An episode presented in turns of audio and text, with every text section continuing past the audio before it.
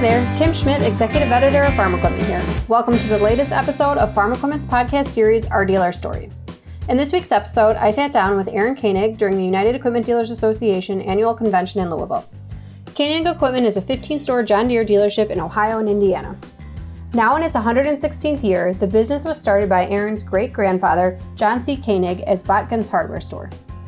From a hardware store that sold everything and traded in horses for implements, to a number of changes in major lines, from International Harvester to John Deere, and then both Deere and Case IH, and now back to being just Deere, the organization has seen a number of changes in its history. But one thing that's remained the same is the family involvement. Oftentimes people ask us about the success of our dealership and as I tell them, we've got great customers, we've got great products, great employees, great processes. But I think what's made us successful is that we operate the business like a business. It's professionally managed. That was Aaron talking about how the family has always been very focused on running the business at a professional level and making sure they approach decisions from a business standpoint while still keeping family in the business. Before we head over to Aaron, I wanted to thank our sponsor, HBS Systems, a multi generational company that for over 30 years has provided leading edge systems and software technology designed specifically for ag and construction equipment dealers. Thanks for making this podcast series possible. We'll jump into the conversation with Aaron sharing how the business first got started. This is the Our Dealer story of Koenig Equipment.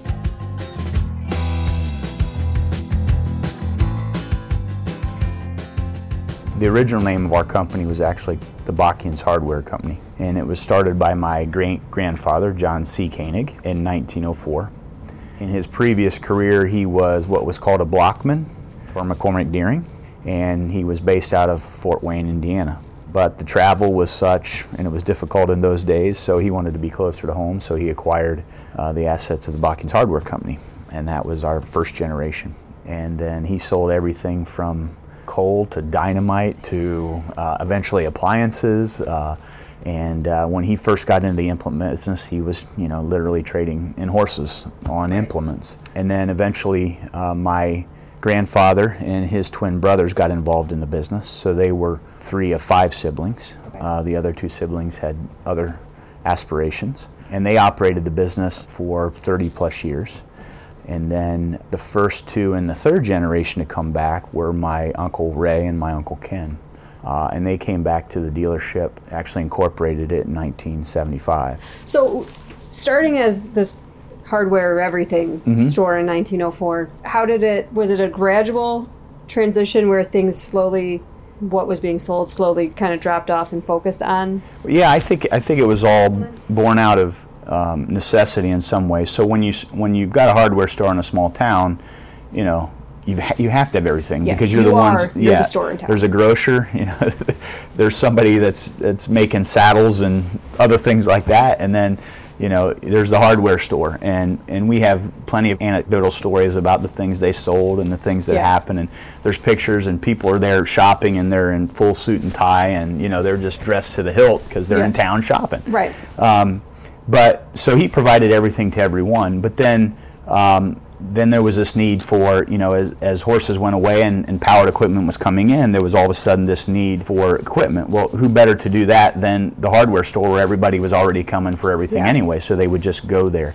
And then that transitioned eventually into where you know people began to specialize. Well, so we're now selling wash tubs and, and refrigerators, and that's all we do and so we got out of that business and we got more into the to the hardware and then the equipment business. Well, then we get the Lowe's and the Home Depots of the world, or the you know the Ace Hardwares Ace of the world, yeah. and they're selling the hardware, and we're no longer the first place for hardware. So then we get out of hardware and we get into lawn and garden equipment. Still have the ag equipment, and so that's kind of happening between generation two and three. Okay. And then three gets in the business, and at that time, con- combines were a completely separate contract and you had to have certain capability to even have a combine contract. So my uncles had to make a decision. We've got to build buildings, bigger buildings, so we can get a combine contract so we can service these yeah. customers. So that was the decision that they made. And Generation Three came in in the mid 1970s, and there that was Ray was returning from Harvard and from the military, and I had my uncle Ken was returning from the military, okay. and the rest of the kids were either just graduating school or maybe in college or whatever, and then uh, one by one they they worked their way back to the business, and it was then that we really began to focus on the implement and equipment side of the business. During my grandpa's generation, we were primarily International Harvester. Uh, they were the dominant brand in those days. Story goes that uh, everything came on train cars, and the John Deere stuff. We started selling some John Deere stuff, and it just the pieces were there. They fit together better, and so we took a liking to John Deere at that time. And so uh, during that third generation, um, we began to professionalize and specialize, and and really started to grow. Started to acquire smaller dealerships and consolidate. There was a time when there were seven, eight, nine dealerships in one county, and we got to the point where there was only us in, in our county. I think all the kids growing up had some role in the dealership, but eventually in generation three, it came back into one family. So my uncles and aunt acquired assets from the, the three brothers, and they were all descendants of Emerson, who was my grandfather. And then I was the first in the fourth generation to get involved in the business uh, full time in 1999, and uh, we've been really in growth mode pretty steadily since then. And your parents weren't involved in the business at all? It's just uncles? Uh, well, aunt? I did. My father is involved. He is. My okay. father's involved, right? Uh, and as it is today, I have uh, three uncles and aunt, and my dad involved in the dealership. But oftentimes people ask us about the success of our dealership, and as I tell them, we've got great customers, we've got great products, great employees, great processes. But I think what's made us successful is that we operate the business like a business. Uh, it's professionally managed. We believe very strongly in governance. So, one of the things that Generation 3 did that I thought was fantastic was they um, established an independent uh, fiduciary board of directors. That was a big step for us. It really helped us achieve our goal of professionalizing the dealership. When we uh, did that, we also established a family constitution. And the family constitution has been fantastic because it does a lot of things, not the least of which is establish family employment policy. So it helps guide uh, people like me, my decision making in terms of who's involved in the business and how they get involved in the business. And so we want to main, uh, my Uncle Ray likes to say, we want to be professionally managed, but we want to keep family in the family business. So that's what we do. So is that sort of like if one of your kids or a niece or a nephew, mm-hmm. that fifth generation, wants to get involved? Yes. There's steps they need to take to get certain criteria. To a leadership role or whatever. Correct. So if they want to come in at, at an operational level as a technician or a parts person, as long as they have the appropriate training and they meet the appropriate employment requirements, they can come in.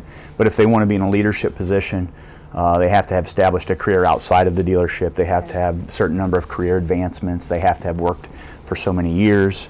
Um, and then family is nothing more than a tiebreaker at that point.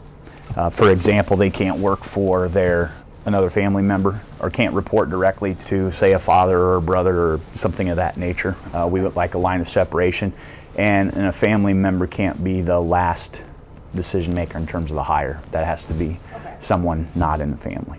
So things like that, the independent uh, board has really brought a lot of value to the dealership and helps us separate in our mind, you know, the decisions that need to be made and, and what criteria to use to make them. So, is there anyone in that fifth generation not in the, the, business yet? No, no. no. Um, there are uh, seven of us currently in the fourth generation. Okay. And the fifth generation is um, there's college age and slightly okay, older so kids, um, but none have shown a, a, genuine interest in coming back.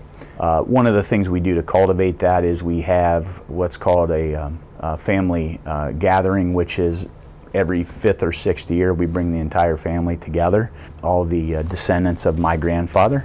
Emerson Koenig, uh, and we celebrate the family and the family business last time, for example, you know, we had a coloring book with some of the history, and so just to get kids interested in that. But yeah. um, generally, what has happened is as people go away and establish other careers, the desire to come back wanes. Right. Uh, and so by the time they meet the Constitution requirements, they're sometimes they're disinterested. They're, oh, they're, they're not. They're not ready. They're I've moved on. I've got a life. I've established this. I've been okay. gone for five years. I'd have to sacrifice to come back. Okay. And why would I? Why would I do that? So those that have come back, my brother as an example, um, they're coming back for the right reason. They're coming back because they want to contribute to the family business legacy. Yeah. Rather than a paycheck or something else. Right. Yeah. So in terms of generation four, there there are two of us that are in what I would call leadership positions. Okay. Um, the rest are in, in operational or support positions um, currently. So, so we believe very strongly in um, outside management. Mm-hmm. So one of the things Generation Three did for Generation Four was hired some outside executives to come in with that had say marketing or operations expertise, so they could help me run the business mm-hmm. and learn. We made an investment in a, a, CEO who, or CO, excuse me, COO who is uh, who has ex- lean experience, came from the automotive industry. Okay. So he helped us with our dealership operations and process documentation and all, um, continuous improvement, yeah. things like that. Streamlining things. Yep. Mm-hmm. Yep. What have been some of the challenges you guys have faced as a, you know, some families work very well together, mm-hmm. some don't work right. well together at all. Where do you guys well, kind of I fall on that spectrum? We've been we've been very fortunate in that I look at generation three and just the personalities were different and that talents were such that they were very complementary. There weren't okay. competing interests per se. Everybody yeah. kind of fit in well, and we've seen that so far in Generation 4. But the nice thing is, we do have all these things in place. We do have the family constitution in place. We have the independent board. Quite honestly, we made an acquisition two years ago, a rather large acquisition. So there was a lot of bandwidth was tied up just trying to merge these two companies together or acquire this this company. And we weren't doing as well as we wanted to do, quite frankly, financially. But there was a situation where the Generation 3 is saying, hey, you know, we've, we've withheld requesting redemptions for quite some time. We'd like some redemption. And we're saying, well, we don't quite have the earnings to fund that right now. And so there was the potential for this conflict, yeah. right? But fortunately, we had some agreements in place. We go to the letter of the law, and the board has a certain level of decision making, and they give us guidance you know, they helped us work through that situation. Yeah. So having that in place has helped us get along well. You know, have we had um, some instances where family members did not agree with what we were doing? Sure. Right. Uh, and we found ways to exit them from the business in a way that that suited everyone. Right. And I can say that those that have left the business are happier now than they were when they were when in the business. Were, yeah. Uh, and so it's it's worked really well. Um, now, that challenge only intensifies as the family continues to spread. My Uncle Ray would say, Hey, you know, I had it easy because we all had one mom. So when there was a disagreement, we could get mom involved. Right. Now, when you're dealing with cousins and nephews and nieces, um, there's more moms and dads yeah. involved, and so the, the, conversations are a little more difficult. Yeah. Um, but so far, so good. But if you go through the history of our dealership, I think it's sort of unique. I mentioned that in Generation 1 we were International Harvester. Mm-hmm. In Generation 2 we added John Deere to the mix. Then in Generation 3 we were a rather large John Deere dealer at the time in 2002 that we acquired three Case IH dealerships and then three more six years later. So for a period of 15 years, we were both a John Deere dealer scale and a Case IH. It was that long. Yeah. I was, I was going to 2002 to 2017. yeah, we were a, a dealer of, of, scale in both. Yeah. Um, and then in 2015, I started to get involved a bit more in leadership, and the board of directors voted me uh, CEO. And so in 2017, I made a decision to go with one brand or the other, yeah. and, and I chose John Deere in that particular case. And, and so since then, we've acquired now seven more locations, we're up to 15 total.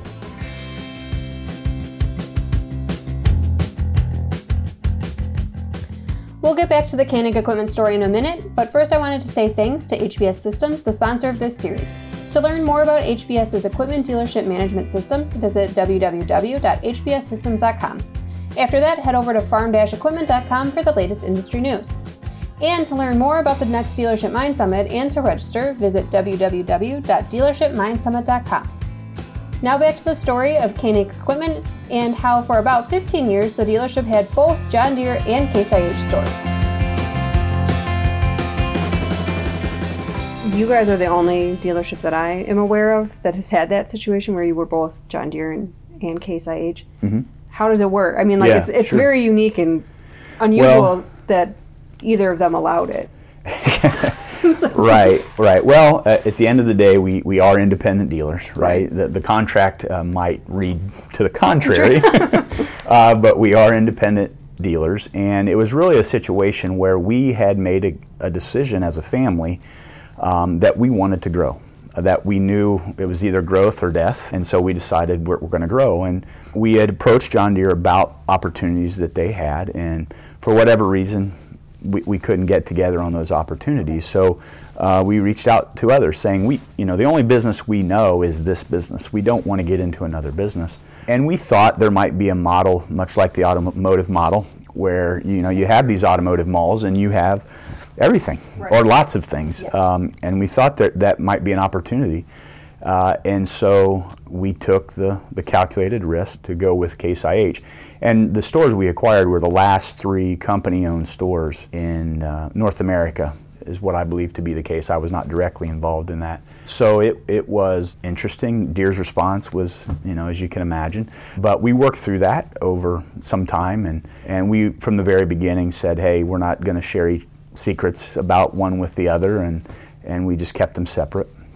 So you had at one point some stores in Indiana, some stores in Ohio. Yes, they were. Was the separation by brand also by Yes. state? Okay. Yes, and there was a line of, of counties that so we had no overlapping geography. Okay. There was no geography where I had both Deere and case in the same geography. Right. You weren't competing against. I wasn't competing against myself, right? It was completely separate. The management was centralized, but the dealerships operated completely separate to the point where we, we didn't even, if parts transferred, for example, it was quite an exercise to get them transferred. It wasn't Okay. simply as a location change. We had to do accounting and all those other things. So they were, they were operated as, as separate companies. It wasn't case and Deere equipment in the same store and stuff like that. Right, It was right. Totally separate. Yep, financials were kept separate and just um, brought together um, for the company, but Right. reported But you were able to report separately to each of them. Mhm. And we just allocated, we call anything uh, where we were sharing, like HR or marketing or things like that, we called them shared resources, and we allocated based on sales for Okay. each one. Was it just a simplification? It's not really the word I want, but I can't think of the word I want. But Uh-huh. a simplification of the business almost to go to one, making the decision to go just John Deere versus yeah, having it, both. it really, you know, this is I'm not throwing shade at either company, but both, you know, would give us an opportunity no less than once a year to talk to leadership, and they would talk to us about their plans for the future. And for me, I was simply. I felt more comfortable with the direction that Deere was going. I felt it aligned more with the strengths of our organization. And so it was as simple as saying, hey, if there's opportunity for growth, I want to go that route. And so fortunately there was a path towards growth that was tangible and so I said Let, let's let's take that risk and, and go with one company. But you know, we never used one against the other. And both would say, "Well, what's what's the other guy doing?" And we would say, "Well, what do you think they're doing?" "Well, we think we're doing this." "Well, that's what they're doing." You know, Yeah. there's no secrets here. Yeah. It, it's um, they're publicly traded. There's most of the information is out. So it one of our we have six core values. One of our core values is courage, and um, Peter Drucker, several of his books are in our, our library at our shared resource center, and he talks about courage and how every time you see a successful business, someone at some point made a courageous decision. And for Generation 3 to make the decision that they made in 2002 to acquire Case IH was very courageous. I saw the stress that my dad was going through it, and, and uncles and aunt were going through as they made this decision. Um, but it was equally stressful for me to make the other decision to go all green just because of the relationships we had built within CNH and the employees that we had and uh, the customers and um, we had made a significant investment in, in real estate and all kinds of things. Mm-hmm. So it was it was difficult, but I felt like it was the right move for the long-term health Right. of the business. It wasn't a decision that was made lightly. No, over over many many months. Mm-hmm. Yeah. As a kid in the business, what sort of memories do you have? Were you around your Right. dad and grandpa and aunts and uncles? Um, so my first memories of the business were with my grandfather, um, and there was a creek. We built a store. Um, we acquired some land in 1970 something. I don't know the exact year, but ended up building a building in 1980. And of course, you know what happened in the early 80s. They were stretched very thin and put in a very difficult situation. Uh, but with loyal employees and loyal customers, they survived. Yeah. And so a lot of the things that needed done around the building in terms of maintenance were done by the family or the employees after hours on their own time. And my grandfather would spend his weekends uh, maintaining a creek behind the building, and he would basically flag me down at the swimming pool or the baseball field, wherever I was, and say, "Hey, let's go to work." And I'd say, "You know, what's in it for me?" Right. well, all the change in my ashtray. Okay, fine, right, let's yeah. go. I can buy a lot of Swedish fish with that change. So he would take me uh, to the creek and we would mow and uh, by hand on this steep incline. Yeah. And my fondest memories were um, we had uh, a lot of gophers or moles or whatever they were, and he would we would pour gas down the hole and throw a match and watch them run out. You know, so that was that was great fun. Um, so that was my first memory. Later on, it was I kind of associated with like misery because, uh, you know, hey, instead of doing this, you're going to go pull weeds and rake rocks and you know wash off equipment. Right. And uh, by the way, you're going to get paid with by with Dr Pepper when all is said and done. Yeah. so It's um, great from the change, I guess. but- yeah. So growing up, I'm I'm thinking, well, uh, I don't know that there's much in this business for me. It's just a John Deere store. You know, who Yeah. cares? So I'm going to do something else with with my life. So I went to college um, with the intention of, of becoming a physician, Okay. uh, and I was actually working, preparing to go to medical school. Was working for the um, the local utility company um, in a sort of a management capacity, and, and my uncle Ray approached me and said, "Hey, no one's showing in, any interest in the business in your generation, and you've done well in school, and would you be interested in coming back to the business uh, rather than pursuing a medical career?" And I said, "No, no, I wouldn't." Um, and then he continued to work on me and, and said, "You know, there's more to this business than you know." And uh, Ray, um, my uncle, was, was our, our previous CEO. He was a Harvard graduate. He actually spent some time working at Deere, had been a, a CEO of a, of a small hospital. Um, so he had some professional experiences that really in, intrigued me. And I thought, wow, there's much more to this dealership than I realized. Yeah. And there's much more potential long term for me to be part of this family business legacy. So I, I made the decision to, to, to leave medical school, uh, quit doing what I was doing with the, uh, the utility company and come to work at the dealership um, and give it a try.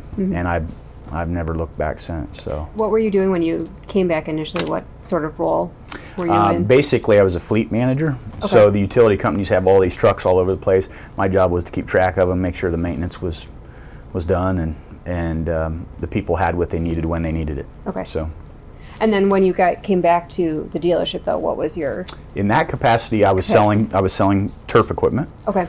uh, to start. Um, and then I was managing inventories, and then I was managing inventories and a sales staff, and then it was used inventory, uh, and then it was branch operations.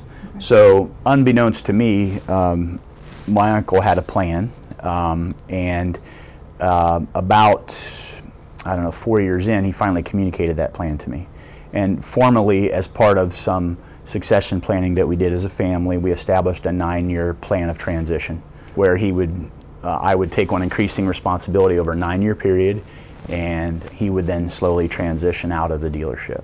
And so that's what we did. So I took on a variety of roles and and um, got the board's approval, and the rest is uh, rest is history. So I had a short stint as president, not CEO, and then two years later I was president and CEO. hmm There's seven of you. You said right now in family. Is ownership split among those seven, or is it? No, uh, it's not. Um, and I would say that's one area where we still have a challenge in front of us because a vast, vast majority of the ownership shares are still in the gener- generation three, who is Okay. quickly approaching retirement. Yeah. And so it's very important that the business continue to do well so that we can fund the succession. But as of right now, generation four is, is um, less than 10% Okay. of the ownership. How has, as you guys have acquired stores and grown, Mm-hmm. how has bringing those other companies on and getting them on board with your culture, and how's that changed over the years, or Well, how do you um, manage that? me personally, I, I've, I've just been involved in um, two very small acquisitions and one large acquisition. So one where we nearly doubled the size of our company, and then two small. And they all have their their unique challenges, but we have very clear core values that define our company and the things that we value. So uh, we communicate those, and they, they either resonate with people or they do not. Right. And then we're also very um, high on um, individual accountability Okay. and, and process. Once we communicate that, then oftentimes people self-select and say, "I don't know that this is Yeah. for me. I, I kind of like doing whatever I want to do." Okay, well then that's not we're not the right company for you. Um, so we've gone through uh, some of those some of those challenges, um, and um, but you know, our our goal going in is always um, employment continuity. If we if we can provide that for the people, for the customers, for our, for ourselves, that's good. But as I said, uh, being clear about what we value. Um, oftentimes makes the decisions very easy if, if people are going to stay or go. And then the customers, you know, they're always a little unsure, and it's up to you to show them that you're in it for them as well as for yourself, and that transactions are of mutual advantage. So there's benefit for them, and, and there has to be benefit for the company. And, Yeah. Um, so it, it's worked well. You know, we different tactics and how we communicate the change and how we how we uh, embrace customers, but we're learning as we go. I, I don't have a perfect formula. That's that's for sure. Yeah. The business today, do you think it's anything that your great grandfather would have ever imagined that it would have turned into what it is? No, I, I, I can't imagine he, he would have. But I will say that I talked about um, you know the things that we've done in the way of governance. An interesting thing that he did is we still have the original sales agreement um, that he when he sold the business to his three sons. And the interesting thing is that he had all the, his children sign it, even those that weren't participating, so no one could say, "Hey, I I, didn't didn't know this was going to go." yeah. You know what? I had no no opportunity. So we use that as a guiding light in the way that we communicate and how we we do manage our business. So. Um, he really set a precedent. We also like to talk. We, you know, we talk about lean and continuous improvement. And we, my uncles describe how he would, you know, did he was meticulous with everything. And when we would assemble equipment, you know, the, bolts were square in those days, and he would say everything's square to the world. So everything had to be level. And so I don't know how much extra time that required, but Right. but you knew it was assembled correctly. So I, I think that uh, we're just very proud of our heritage and our leg- family business legacy. And but you know you have to dream big as well. I, I look at when I first got more active in the, the leadership in the organization was in the early 2000s, 2003. And we had a family retreat where we brought in a, a facilitator and he helped us lay out our, our, our vision for the future. And we called it our 2020 vision and we wanted to have so many locations and so much in revenue back then, and um, it came to fruition. Okay, so Yeah. we're, we're here, we are, 2020. So- Did you so do we're, we're short on the locations, but we're ahead of the revenue target. So, um, you know, and we, we were we thought we were dreaming big. We thought we were shooting for the stars at Yeah. that point. And he challenged to say, I don't think you're dreaming large enough. You can do more than that. Uh, but we, we were able to achieve it without even know that we were achieving it. Yeah. And we still have employees today who were with us then who talk about this 2020 vision and how we actually accomplished it. In fact, we're going through a strategy uh, renewal this summer to try and set our, our 2040 uh, aspirations. What sort of role does your board play in in Mm-hmm. how you guys are running the business, and when do you go to them versus Yeah. it's So- staying internal? Yeah, great, great question. So first of all, I just want to say that our, our board is made up of experienced people with complementary skill sets and expertise that Okay. maybe I don't have on my staff, for example, or can't afford to have on my staff.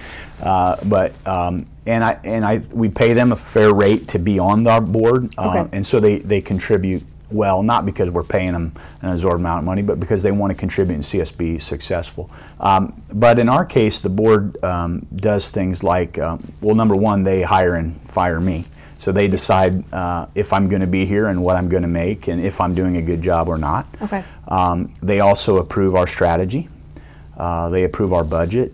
Um, they approve capital purchases and acquisitions of a certain certain value. When do I go to them? When I'm when I'm struggling with with uh, difficult decisions that have the potential to impact the business, you know, more than say a, a year or two out. You know, one example is where they were very very helpful was God love John Deere, but they they're big on this purity thing, right? Right. This idea that um, you need to represent Deere and, and only Deere in the products that they have. And um, we faced a difficult decision where it was you're going to sacrifice these incentives if you don't give up these competitive brands. And our board said, don't listen to the manufacturer, listen to your customers. What are your customers saying? What do they want? Yeah. and they wanted choice. And so we forewent the additional uh, incentives and we kept our competitive uh, brands uh, and we still sell them today. Um, and they're still after us to get Right. to move on. Uh, but we've got a loyal customer base and associated with those products. And so the board helped me decide that. Yeah. I, I couldn't have done that without their encouragement. Similarly, I talked about this redemption thing where we had to balance, um, you know, the uh, the capital structure of the business with the desires of some of our shareholders. Uh, we were able to work out a compromise, and, and the board was the reason that we could work out that compromise. Okay. There's sort of almost a checks and balance to the. They are. They are. They also help us with things like networking. So hey, we're facing this problem, or we always keep our eye out, eye open to the possibility of uh, investment from the outside. Mm-hmm. You know, is that our preference? No, but if that's what's required for us to continue to grow the business, then we're going to entertain that. So they may have connections that you know. Well, I know this person or that person, and I'll I'll connect you. Okay. Um, there's a company in our area called Mike's Car Wash that's uh, really grown. They're, they were originally uh, based in, I believe, uh, Fort Wayne, Indiana, and now they're in, they've got a place in Cincinnati, and they're really growing. But they're a family business like ours, so they connected us with them and say, well, what challenges do you face? Yeah. You wouldn't think the two industries would have any much in common, but there was a lot in common. Yeah. So just things like that that they help us with. What do you think's ahead? Well, I guess I always wonder about what role does the independent dealer group have in the in the future of the, the OEMs.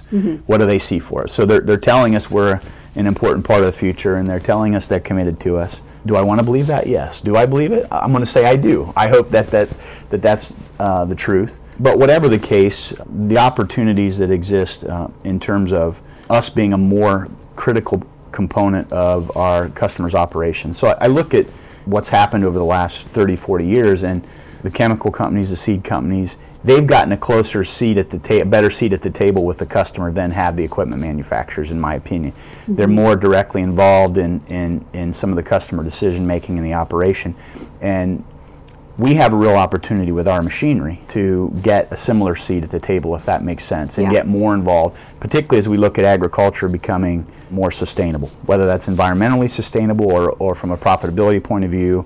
I think we we would call it mechanization. We've got a role to play, and um, there's a value story there that's not being told today that I'm excited to tell uh, in my generation. So, uh, you know, how does the changes in technology influence the customer? How do they change our business? I do worry about, you know, artificial intelligence and some of the, the automation that goes on. Yeah. Are the manufacturers so big that they can't necessarily capitalize on the opportunity because they're not nimble enough?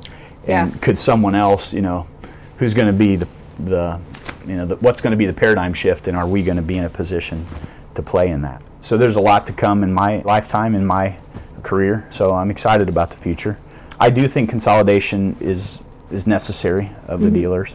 I just I'd like to be a part of that consolidation Right. um, in terms of not getting rolled up, but rolling up. Yeah. So I'd like to maintain the, the family name. So, you know, our challenge is that's part of the reason we have to grow the business, though, is too, is that we'd like to provide opportunity for those that have interest in, in the fifth and sixth generation.